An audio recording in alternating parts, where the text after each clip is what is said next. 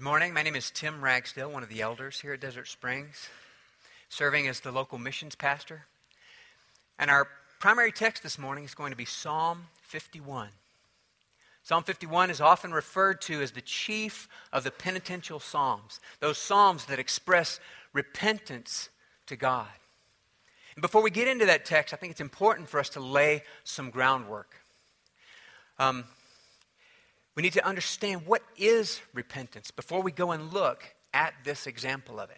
Psalm 51 is often the place that we would send people to see what real repentance looks like. So let's define it, and then we'll go see an example of it. I do realize that most of most good preachers begin with some really good attention getting story, and that I'm beginning with a definition. So uh, please forgive me um, and, and stick with me. But the definition of repentance um, from Grudem, from his systematic theology, says repentance is a heartfelt, heartfelt sorrow for sin, a renouncing of it, and a sincere commitment to forsake it and walk in obedience to Christ. You may have heard it referred to as a U turn in the road of life, where you're turning away from your sin to the Lord. There's a clear implication of a significant change in your heart and in your direction. Scripture says some other things about repentance that I think are helpful for us. So let's look at a few of those. Repentance is something that we are all called, not only called, but commanded to do. In Acts 17, we see this. Verse 30 The times of ignorance God overlooked but now he commands all people everywhere to repent. So often we speak of repent, the call to repentance and faith as an invitation, but we need to understand that this is the kind of invitation that can't be refused without consequence. Scripture also teaches that repentance is urgent and that the unrepentant are not safe.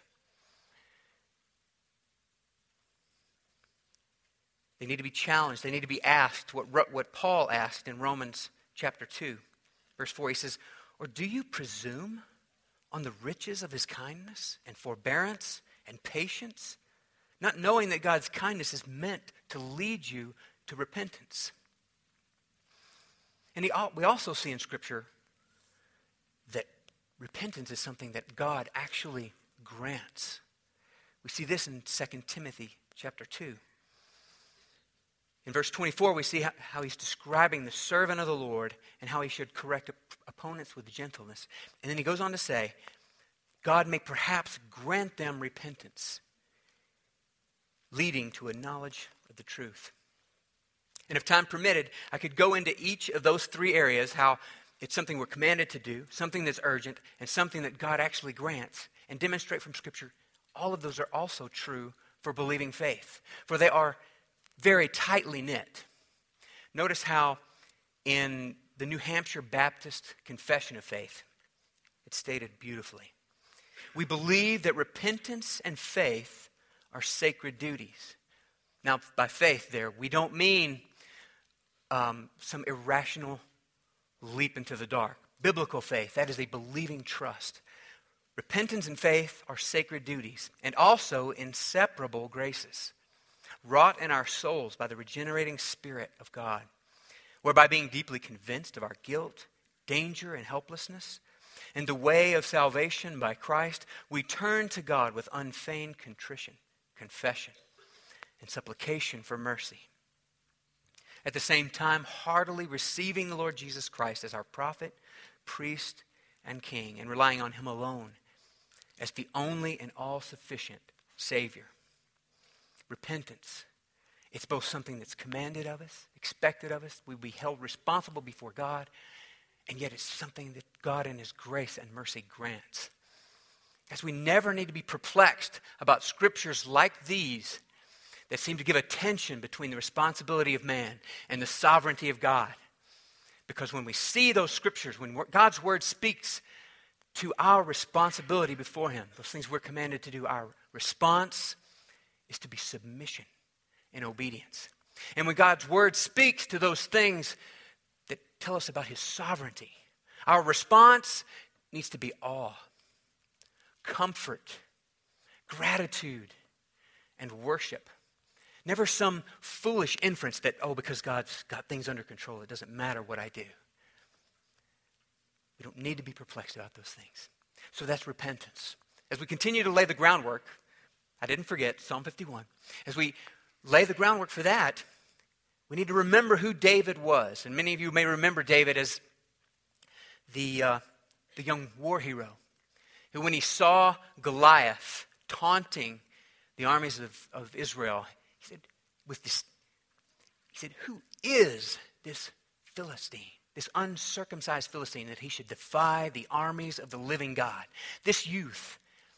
And that ought to give you goosebumps. And then when he was volunteered to go out and meet the Philistine, he had no armor because it wouldn't fit. He had nothing but a sling and a few stones. And the scripture says that he ran quickly toward the battle line to meet the Philistine. A man's man, even as a youth. You may remember David as God's chosen and anointed king, that scripture says, whose kingdom shall be established before the Lord forever. Jesus, King Jesus, currently reigning fulfills that role, the son of David. You may remember David as a man after God's own heart. How would you like to be remembered as a man or woman after God's own heart? And we find that in 1 Samuel 13 and Acts 13. David was a man after God's own heart. And it's even said of this great man of God, verse, uh, 1 Kings 15, verse 5. David did what was right in the eyes of the Lord and did not turn aside from anything he had commanded him all the days of his life, except in the matter of Uriah the Hittite. Well, it's this matter of Uriah the Hittite that's the subject of our text this morning. And now we're going to turn to Psalm 51 and begin there, but we only get about a half a verse so far. To the choir master, a psalm of David when David when Nathan the prophet went to him after he had gone in to Bathsheba. The final step in laying the groundwork for Psalm 51 is we need to know the story. What was going on in David's life that would cause him to have to write such a psalm? So we're going to go to 2 Samuel chapter 11. I'm going to begin in verse 2. It happened late one afternoon when David arose from his couch and was walking on the roof of the king's house that he saw from the roof a woman bathing, and the woman was very beautiful. And David sent and inquired about the woman, and one said, Is not this Bathsheba, the daughter of Eliam, the wife of Uriah the Hittite? So David sent messengers and took her. And she came to him, and he lay with her. So David inquires about the woman. And he finds out that not only is she married, and that's enough, he finds out that she's married to one of his own elite, mighty men. Those men who have served faithfully with him from the beginning. Those men who, right now, at this moment, were out risking their lives, defending his reign, defending his kingdom. And instead of going to God in gratitude, saying, God, thank you. Thank you for blessing my loyal servant with this beautiful woman. Way to go, Uriah. Lord, thank you for blessing me with a beautiful wife, or wives in his case. But Lord, help me always to find my delight in her. Now, instead of preaching to himself, he listened to himself. He listened to the lust of his heart. And then he did the unthinkable. He took her. We find that Bathsheba then gets pregnant.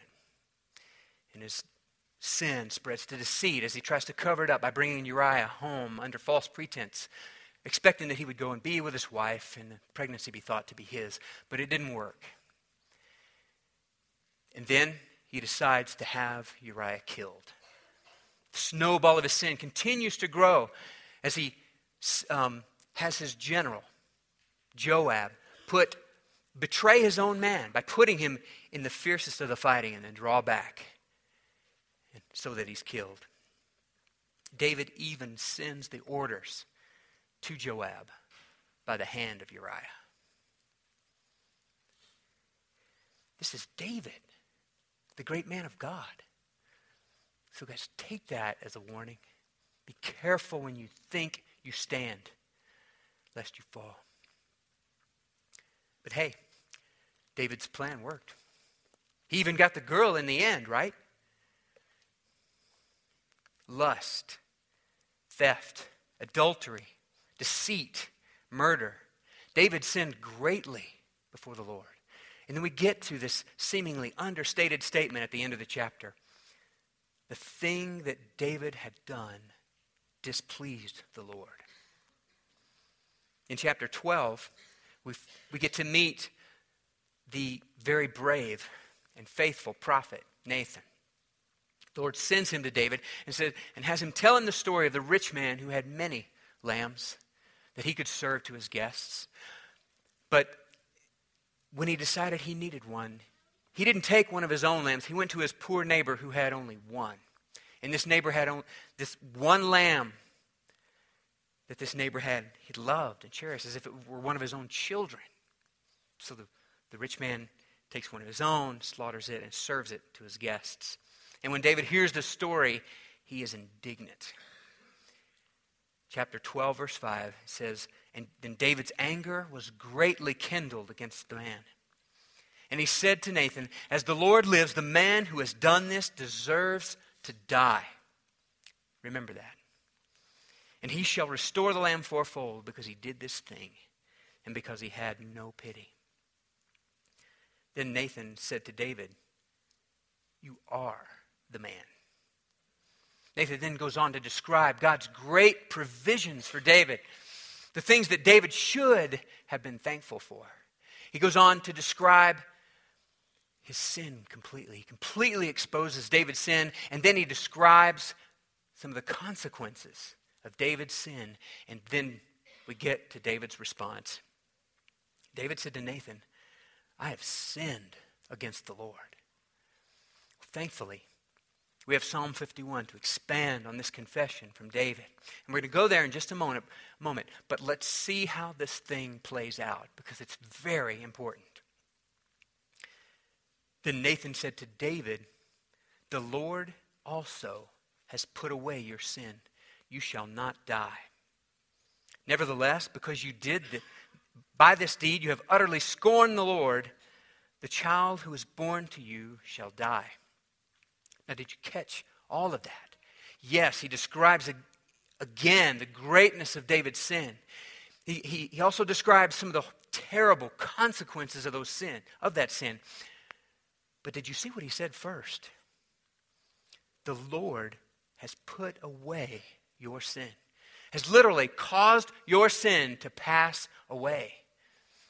Guys, that is a scandalous grace. Imagine for a moment if you were Uriah's friends or extended family. Scandalous grace.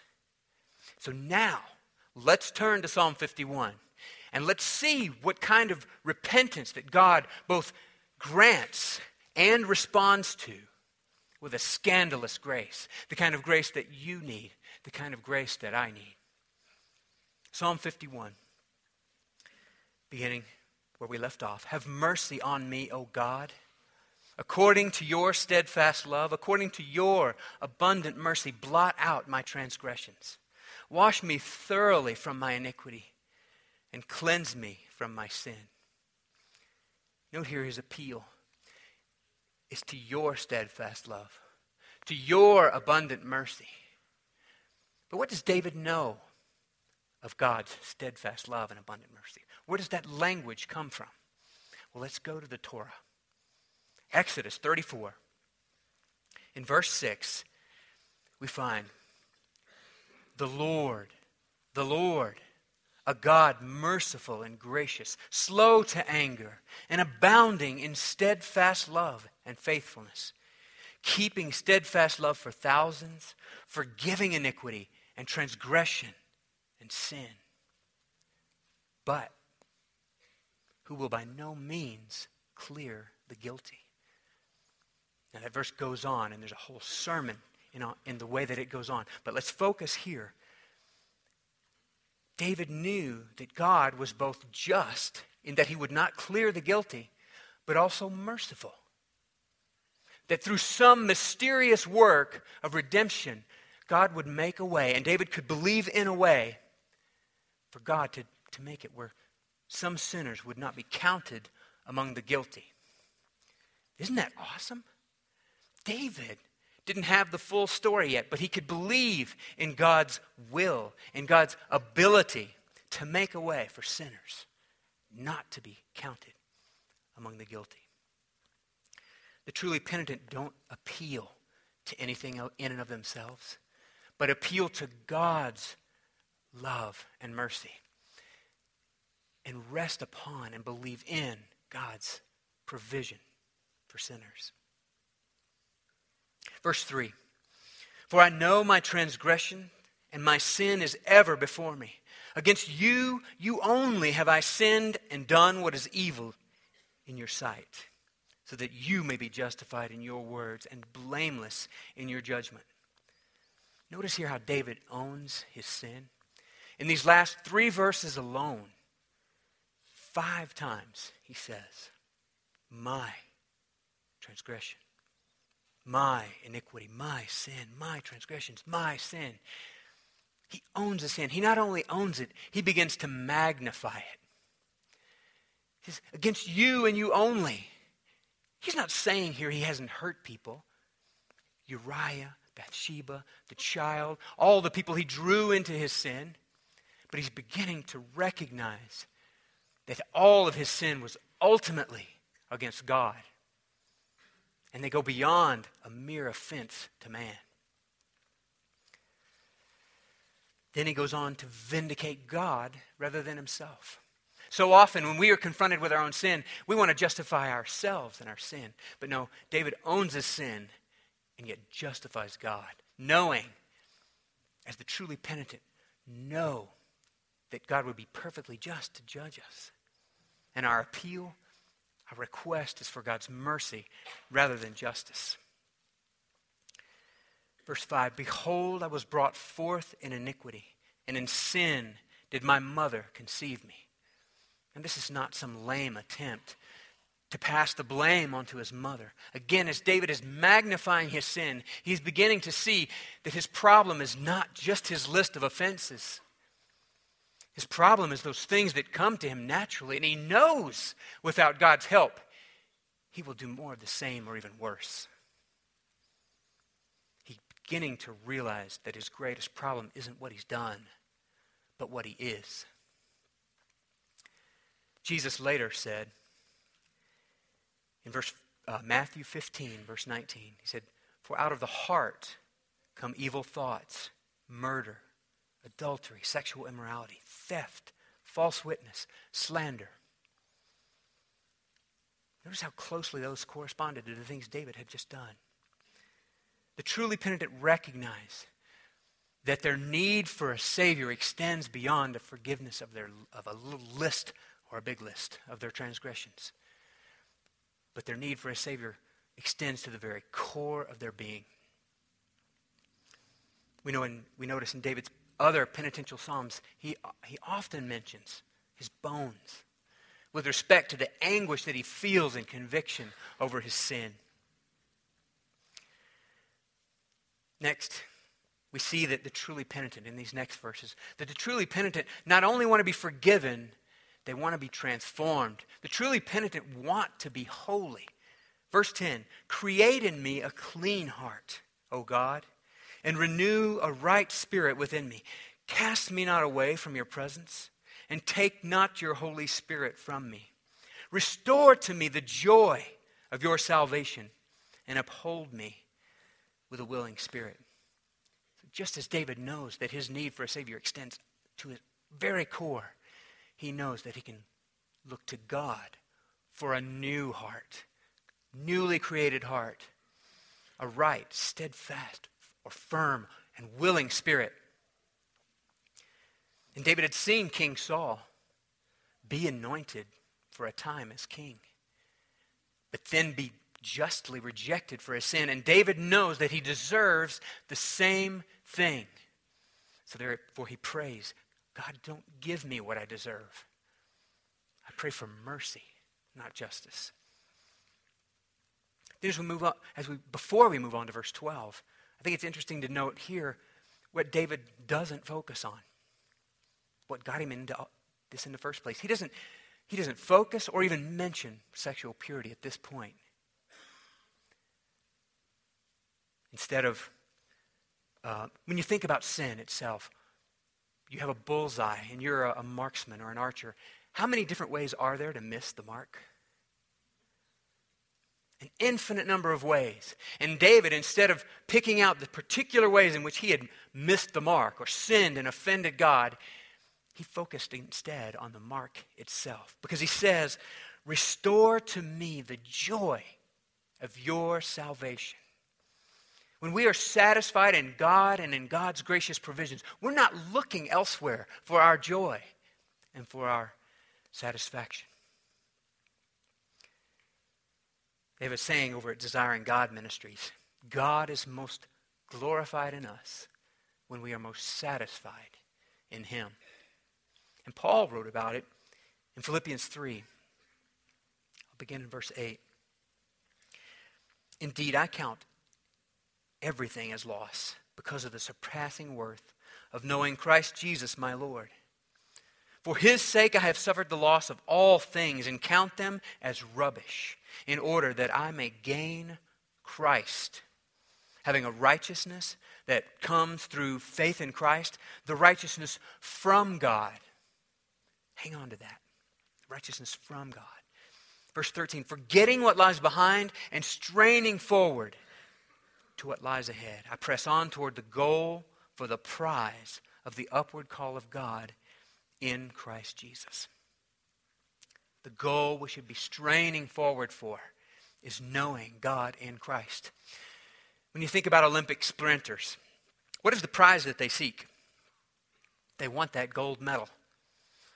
But when they get down in the blocks and the gun goes off, they run towards and strain forward for the tape at the, at the finish line. Not one of them runs out of his lane, across the field, over to the platform, and grabs the gold medal. Guys, we, like David, need to stop chasing the prize and strain forward toward the goal. And the goal is knowing God in Christ Jesus. Verse 13. Matter of fact, let me back up a minute. David elsewhere said, Delight yourself in the Lord, and he will give you the desires of your heart. Isn't that great sounding news? That is great news, and it's even better than it sounds. You might recall last week when Ryan spoke about how God, the Holy Spirit, fixes our prayers on the way up. Well, thank God, God also begins to transform and change our desires. Because my miserable heart and your miserable heart could come up with some desires that God has no intention of fulfilling. So God, therefore, gives us the desires themselves and fulfills them in us. And thank God for that. Now, verse 13. We begin to start seeing the outward result of the inner transformation that David seeks. It says here, Then I will teach transgressors your ways, and sinners will return to you. That transformation will turn David into a fruitful and faithful herald or ambassador for God. Verse 14, we begin to see how David seeks deliverance from his sin unto true and acceptable worship. Deliver me from blood guiltiness, O God, O God of my salvation, and my tongue will sing aloud of your righteousness. O Lord, open my lips, and my mouth will declare your praise. For you would not delight in sacrifice, or I would give it. You would not be pleased with a burnt offering. The sacrifices of God are a broken spirit, a broken and contrite heart. O God, you will not despise. Now, we'll come back to that in a minute, but I want you to see how it continues, how he, he extends this desire for for, for true and acceptable worship to God, beyond himself to his people. Do good to Zion in your good pleasure. Build up the walls of Jerusalem. Then will you delight in right sacrifices, in burnt offerings and whole burnt offerings, and then bulls will be offered on your altar. So let's take now a closer look at what these right sacrifices are. We see here that David mentions those religious rites that God put in place for his people to worship him. But also in verse 16, we see that even when people are doing the worship that God had established for his people, it's not acceptable to him if it comes from a proud or unbroken heart. And what, what do we know about those animals and about those animal and what those animals foreshadowed? Those animals of sacrifice foreshadowed our perfect Savior, our perfect Passover lamb, Jesus Christ. And what we know about all of those, the animals themselves and Christ, is that they had to be spotless, without blemish, and unbroken. But not so with the sinner's heart. The sacrifices of God are a broken spirit, a broken and contrite heart.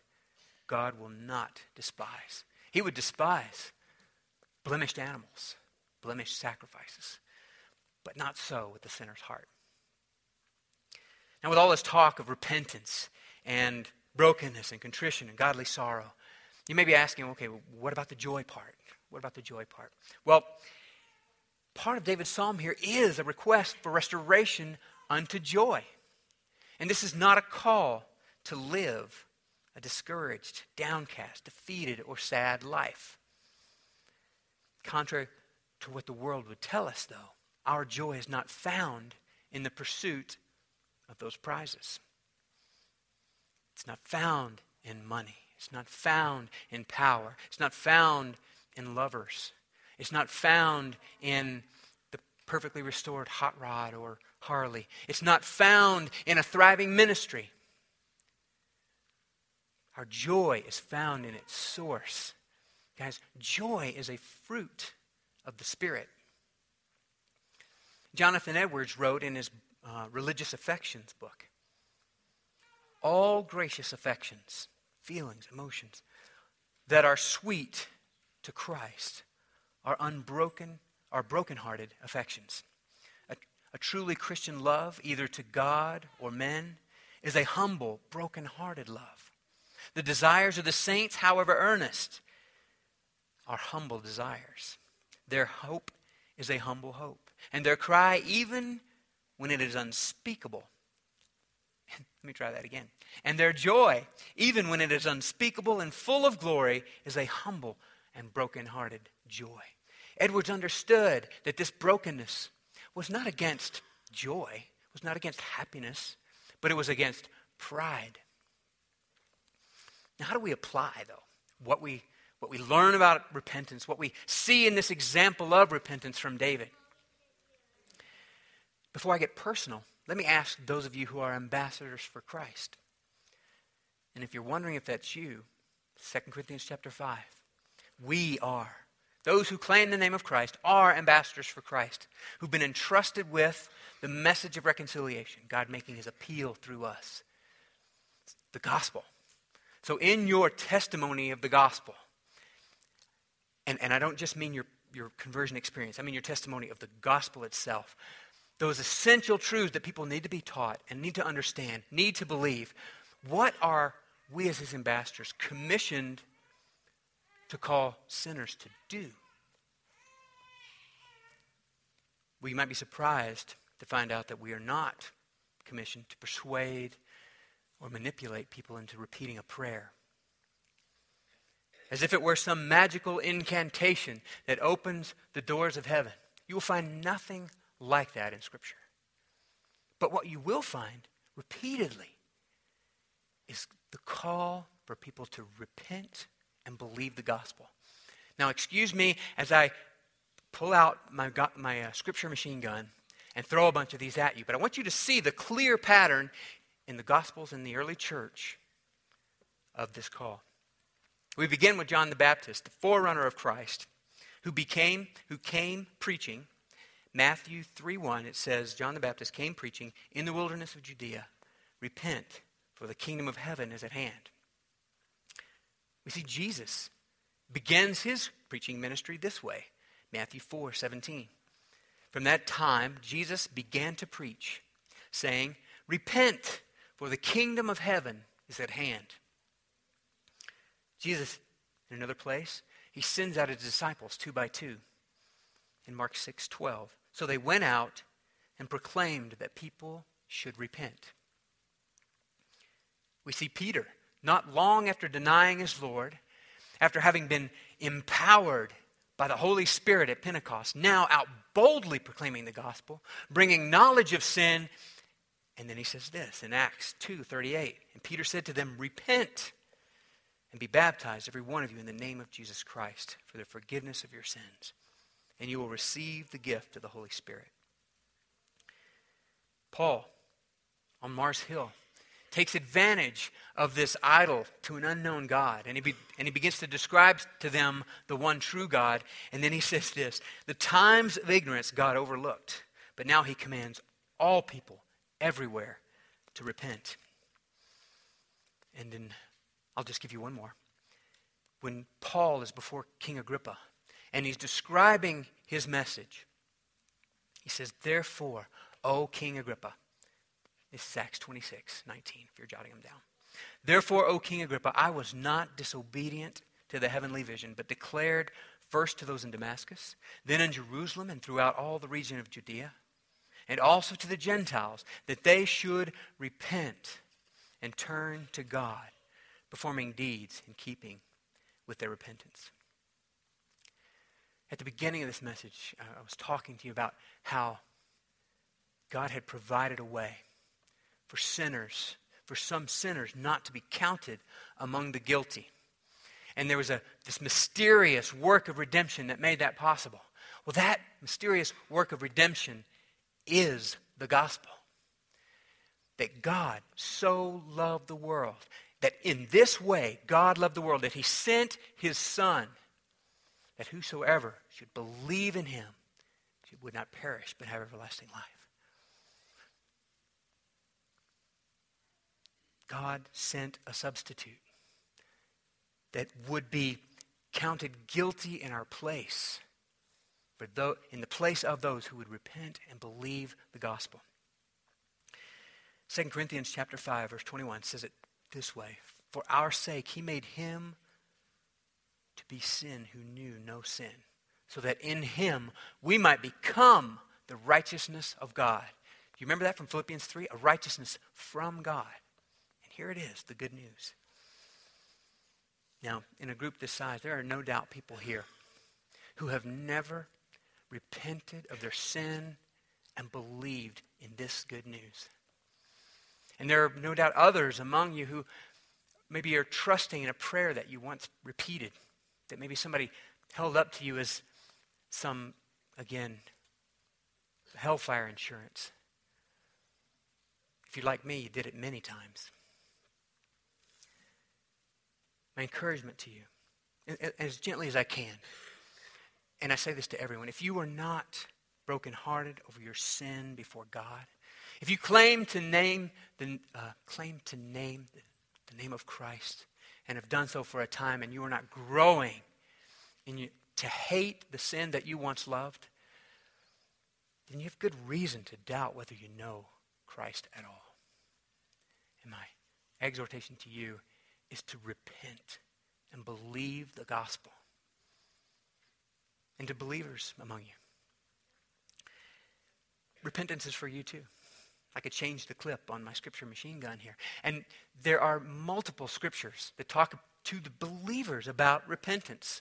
We have one where Jesus is speaking to the church in Laodicea in Revelation 3. He says, Those whom I love, I reprove, I reprove and discipline.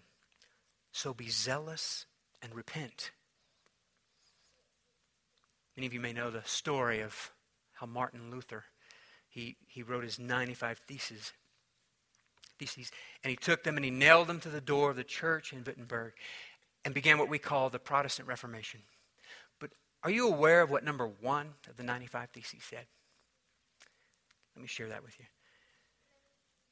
He said, When our Lord and Master, Jesus Christ, said, Repent, he called for the entire life of believers to be one of repentance. Now, don't, don't get me wrong. Um, if you have put your believing trust in Christ, if you're be- just beginning to see the fruits of repentance in your life, if, if your brothers and sisters around you can attest to the fruits of repentance in your life, your salvation is secure because it rests in His faithfulness, not yours. Isn't that good news? This continuing work that God is doing in, in our lives, where He's transforming us more and more into the image of His Son. We call it sanctification, becoming more and more set apart, holy, sanctified. It is a cycle. We become aware of sin in our lives. God's Holy Spirit illuminates His Word, and we see, we begin to see sin in our lives. We repent, and we believe we believe two important things. We believe that the blood of Christ is sufficient to cover it. And we believe that the Holy Spirit will, will and can empower us to resist that sin. So, knowledge of sin, repentance and belief, and growth. Growth in gratitude, in maturity, in holiness, and in that fruit of the Spirit called joy.